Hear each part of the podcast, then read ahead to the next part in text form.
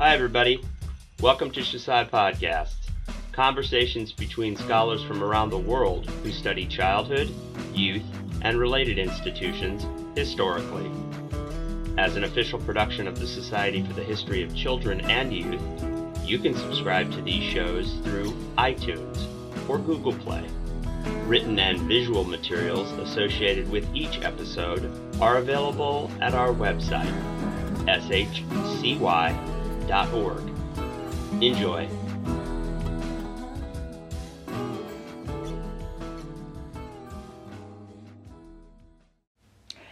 Hi, I'm sitting with my colleague Laurence Talairach, um, and today we're meeting to discuss her latest book, uh, Animals, Museum Culture, and Children's Literature in 19th Century Britain Curious Beasties, published with Palgrave Macmillan in 2021. Um, Laurence Talairach is my colleague at the University of Toulouse, Jean Jaurès, and we've been working lately on several courses on children's literature. Um, Laurence, hi. Hi. How did you come to write about museums and children's literature in the 19th century? And perhaps also, what do you mean by museum culture and what kind of museums are we talking about? Um, I, have been working for a long time with natural history museums and, and medical museums, both as an academic and a children's writer. And while I reflected on or, or examined their collections, I was often intrigued by how they presented their natural history collections to juvenile audiences. I mean, here today. And then I came to think that it would be interesting to see whether anything had been written on 19th century displays in natural history museums. And so, because I had worked um, in a previous monograph on how science was popularized in 19th century children's books, I decided to focus on animals, trying to see how these animal specimens, and so um, natural history collections and natural history museums, were presented to children and how they contributed to the shaping of children's knowledge, and, and this in the long 19th century. Um, now, regarding the, the term museum culture, uh, you're very right, this may need an, an explanation. I've used Barbara Black's definition of the museum, uh, and she sees it either as institution, as image or as practice, which I found interesting, and, and which gives this broad definition of the museum. Uh, now, generally speaking, the places I defined in the book as museums were all the venues driven by collecting enterprises. So, this included zoos, um, this included menageries of all sorts. So, all kinds of places which exhibited animals and which invited audiences to look at them. It seems to me that animals uh, prevail in children's literature, in all children's literature. And even before the advent of children's literature, uh, children were read fables which featured many animals. Um, how is your book um, specific or original then? What, what makes it uh, mm. different? Mm. And this is very true. Um, animals have always been given a, a, prominent place in children's literature and, and in books for children uh, most generally, uh, especially since the advent of children's literature. But, but I find that children's literature scholarship did not often examine the curious ones. And so the, the kind of animals I looked for in the first place when I started this project were the animals which were at the time the object of scientific discourse or the object of scientific research. And, and what I tried to examine was whether the discourses or sometimes the controversies that were prompted by these newly discovered, newly exhibited creatures found their way into children's literature. And this especially because many of the creatures then discovered or brought back to Britain increasingly confirmed evolutionary theory. And I knew that some of the writers, the children's writers I'd already worked on, actually denounced evolutionary theory. And so in this study, I've tried to bring together many different kinds of newly exhibited animals. So these could be the animals that were brought to Britain. Remember, this is an era of imperial expansion. Um, they could be the creatures that were dug out from the past, creatures that were hard to define, uh, creatures that had become extinct, or creatures the aspect of which had to be imagined, as in the case of extinct creatures that were reconstructed and then exhibited. And so I hope this is what makes this contribution to children's literature original. Thanks. Um, children's literature can take many forms. Uh, could you tell us a little bit more about the texts you chose, you selected? Um, so the book has five chapters, and, and I follow a generally chronological structure. I start with uh, Georgian children's literature, and I briefly mention fable literature. I, I, briefly mention John Gay's fables, for example, they were published at the end, at the beginning of the, the 18th century. Uh, but then I, I look at the history of Little Goody Two Shoes. I look at Sarah Trimmer's fabulous histories, uh, Anna Letitia Barbauld's Evenings at Home, uh, and some of the books published by John Harris, uh, which was um, Newbery's successor. Um, and, and then in, so that's for the first chapter. And then in, in chapter two, I look at Victorian texts. Um, and I particularly worked on a guidebook that was aimed at children, uh, which uh, was published a year after the opening of the London Zoological Gardens in 1828. So this was published in 29. And it's James Bishop's Henry and Emma's visit to, to the Zoological Gardens in the Regent's Park. And this I compared with popular science works published around the same period. Um, um, I worked on Jane Loudon's, for example, Young Naturalist Journey, I also looked at ABC books uh, to see what kind of animals were used to teach children how to read and, and whether they actually were uh, curious animals. And I also focus on two mid Victorian children's periodicals uh, Good Words for the Young and Aunt Judy's Magazine, which were both launched in the 1860s. Now, so that's for chapter two, chapters two and three. In chapter four, I um, look at Victorian nonsense and I um, studied a few works by Edward Lear and Lewis Carroll, um, such as The History of the Seven Families of uh, the Lake Pipple Popple by Lear, or um, The Story of the Four Little Children Who Went Round the World, Lear as well. And of course, the, um, the two Alice books by, by Carroll, which are replete by, uh, with curious beasties. And I, I closed the study with a chapter on, on late Victorian or Edwardian fantasies um, it's a chapter in which I, I do use again popular science works aimed at children, uh, such as um, John Brough's The Fairy Tales of Science, that was published in 1859. But then I look at older fantasies, such as Tom Hood's um, From Nowhere to the North Pole, published in 1875. And I close with quite a few of Edith Nesbit's fantasies um, uh, such as The Enchanted Castle, The Magic City, and the Psammead uh, trilogy The Five Children and It, The Phoenix and the Carpet, and The Story of the Amulet. And that's about it.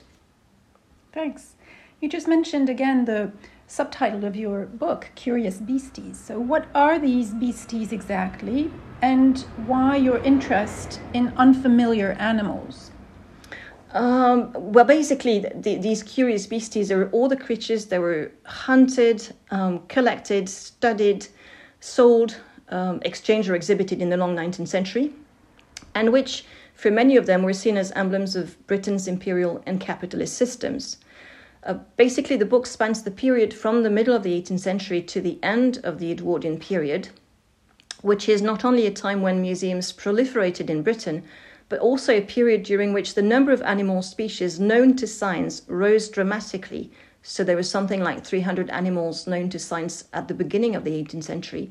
And by the turn of the 20th century, they discovered something like over a thousand animals every year.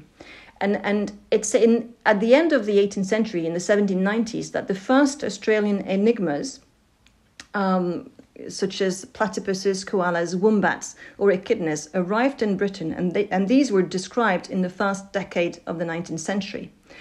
And, and so, my interest in these strange, unknown, or odd creatures is really linked to their arrival or discovery in Britain.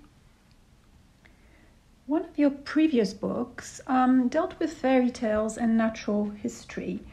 Um, what is the relationship uh, between the world of fairy tales and that of Victorian natural history, uh, which made you want to investigate further?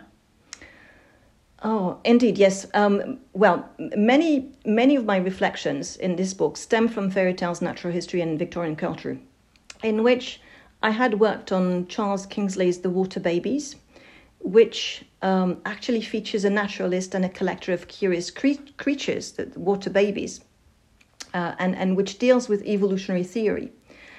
Um, Kingsley, who is both a children's writer and a popularizer of science, does use the marvelous to talk about contemporary science and to present it to juvenile audiences. And although water babies are entirely fictional, they made me think about the other wonderful creatures that could be found in 19th century children's literature and which were, in fact, at the same time examined by naturalists. So, creatures which were both likely to entertain and instruct, to stimulate wonder, whilst remaining thoroughly anchored in reality. And that's what I find interesting.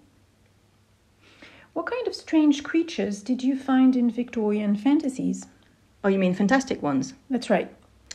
Oof, I could mention quite a few. Um, Lewis Carroll's Jabberwock is a case in point, uh, and many of his curious beasties are an obvious choice as well. Uh, I could I could mention the Toves, you know, the series of badger that's a mix between lizards and corkscrews, uh, borogoves, an extinct kind of wing, wingless parrot, uh, something that um, like a live mop. Uh, I really like Edward Lear's Clangle Um, in Tom Hood's fantasy, you, you find uh, baton keys, the camelobras, and of course, um, Edith Nesbit's Psammead, uh, this prehistoric sand fairy. There's actually a very long list of them. Why do you believe these creatures were inspired by their author's contemporary reality then? Uh, for the two writers I focused on in the fourth chapter, so Edward Lear and Lewis Carroll, it stands to reason. Both uh, Lear and Carroll were linked to developments in natural history. Um, Lear was first and foremost a zoological illustrator. He was um, he was apprenticed to Prideaux Selby in the first place uh, when Selby published his illustrations of British ornithology. Uh, then he made drawings of parrots that were kept at the London Zoo for his illustrations of the family of parrots, published in 1832. Uh, and then he was hired by Lord Stanley, who was the future um, 13th Earl of Derby, who invited him to his estate at Knowsley Park, which was um, um, near Liverpool, to make a catalogue of his menagerie. And so Lear stayed there for five years between 1832 and 1837 and uh, Stanley's menagerie comprised of many, many animals. There was something like 300 mammals, over 300 mammals, over a thousand birds.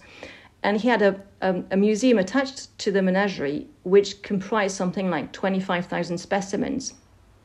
And so his limericks, published in a book of nonsense, uh, were written for Lord Stanley's children. And thus, his representation of children's engagement with exotic creatures in his um, limericks, limericks such as when, when, when the characters ride zebras, when they purchase exotic species, uh, when the children see animals performing feats. All of these, they were obviously informed by, by his um, um, environment. As for, as for Carroll, Carroll was um, very close to Henry Acland, who is the, um, the man who was behind the project of the, the making of the Oxford Natural History Museum. And as a, as a photographer, so as um, uh, uh, Charles Lud- uh, Dodgson, he took photograph of some of the specimens that were actually owned by Acland and which was which were transferred from Christ Church to, to this newly opened Natural History Museum. Um, the dodo he featured in, in Alice's Adventures in Wonderland was undoubtedly inspired by the dodo specimen at Oxford as well. And, um, and, and yeah, and many of the animals which appear in the fantasies evoke contemporary scientific discourse, discourses. And, and I, I believe as well that the influence of Tenniel is significant as an illustrator because Tenniel, Tenniel was um, chosen by Carroll because he knew about his scientific accuracy when drawing animals. And, and Tenniel agreed to, uh, to, to do the job because he knew that this would be an opportunity for him to create more animal drawings. Um, so the links, in, in both cases, the links with the author's contemporary reality are quite obvious. I see. You mentioned Lear and Carroll, especially Lear, whose career as an artist was indissociable from the contemporary scientific context. Uh, but what about women's writers whose links with the scientific world were more limited? Mm, yes. Um, many of the women writers I mentioned had limited access to scientific institutions, uh, whether we're talking about universities or scientific societies. And, and what is interesting is that these women used children's literature as a way not simply to popularize science or to mediate scientific knowledge, but also to practice science and, and not just as a pastime or not simply as, as amateur. Now, this would be too long to develop here. But, but as I explain in the book, um, the case of Margaret Gatty, who had a passion for marine biology, is quite telling. She was uh, uh, very close to scientists such as William Harvey, who became a professor of botany at Trinity College Dublin. Uh, she communicated as well with George, Johnston, um, and so was her daughter, Horatia Catherine Frances Gatty, who regularly wrote to George Busk, for, for example, who was a zoologist, and who was in contact with George Allman, known as a botanist, and to whom her collections of hydroids were sent. And therefore, I, I studied several of their private letters. And, and in chapter three, um, uh, which deals with juvenile collectors, I try to show how these children's writers particularly used the magazine to, to procure specimens from around the world. Um, Judy's magazine was read as far as Tasmania and New Zealand. And, and I studied how the reader's correspondence section created a real hub for more or less amateur naturalists to exchange specimens and so to build up their collections. And, and Margaret Gatty's private collection is in fact quite impressive thanks to this network of collect- collectors. While writing your book, did you encounter any particular challenges or difficulties? you mean you mean in addition to the pandemic and the closing of borders? Yes. well, I would say that many of the creatures I was first expecting to find never appeared where or when I expected them to appear, or they were represented, they were not represented as I expected them to be represented. Uh, for example, many of them were described as vermin or pests, um, and, and were not really beasties. There was absolutely no form of fondness or endearment for them, which, which I found uh, at the beginning quite surprising. If you believe that some of the children's writers you mentioned uh, played a part in familiarizing children with these less familiar animals. Did their writings simply popularize sci- scientific knowledge then? Um, yes and no, uh, or, or, not only. Um, some of the authors and texts I analyzed also showed that exhibiting live animals in environments that were not their native environments or, or in cages was an issue that they needed to address. Um, and they also suggested that children's literature could play a role in preserving some of the species that were then being hunted and killed in high numbers. Um, and, and, as, and as well in teaching children how to become collectors without damaging too much the natural world. And I think that's one of the many reasons why it's still important today to, to study children's literature, because it can tell us so much about how environmental consciousness actually evolved and how texts for children sowed the seeds of cons- conservation. So now that your book is out, uh, do you have a new book project or new research project in mind related to children's literature? Uh, several, in fact, but, but they're still in their very early stages. Um, I guess I'll get a clearer idea in a few months' time, but perhaps we could write a book together. Catherine, what do you think? I would be delighted. Thanks, Laurence. Thank you.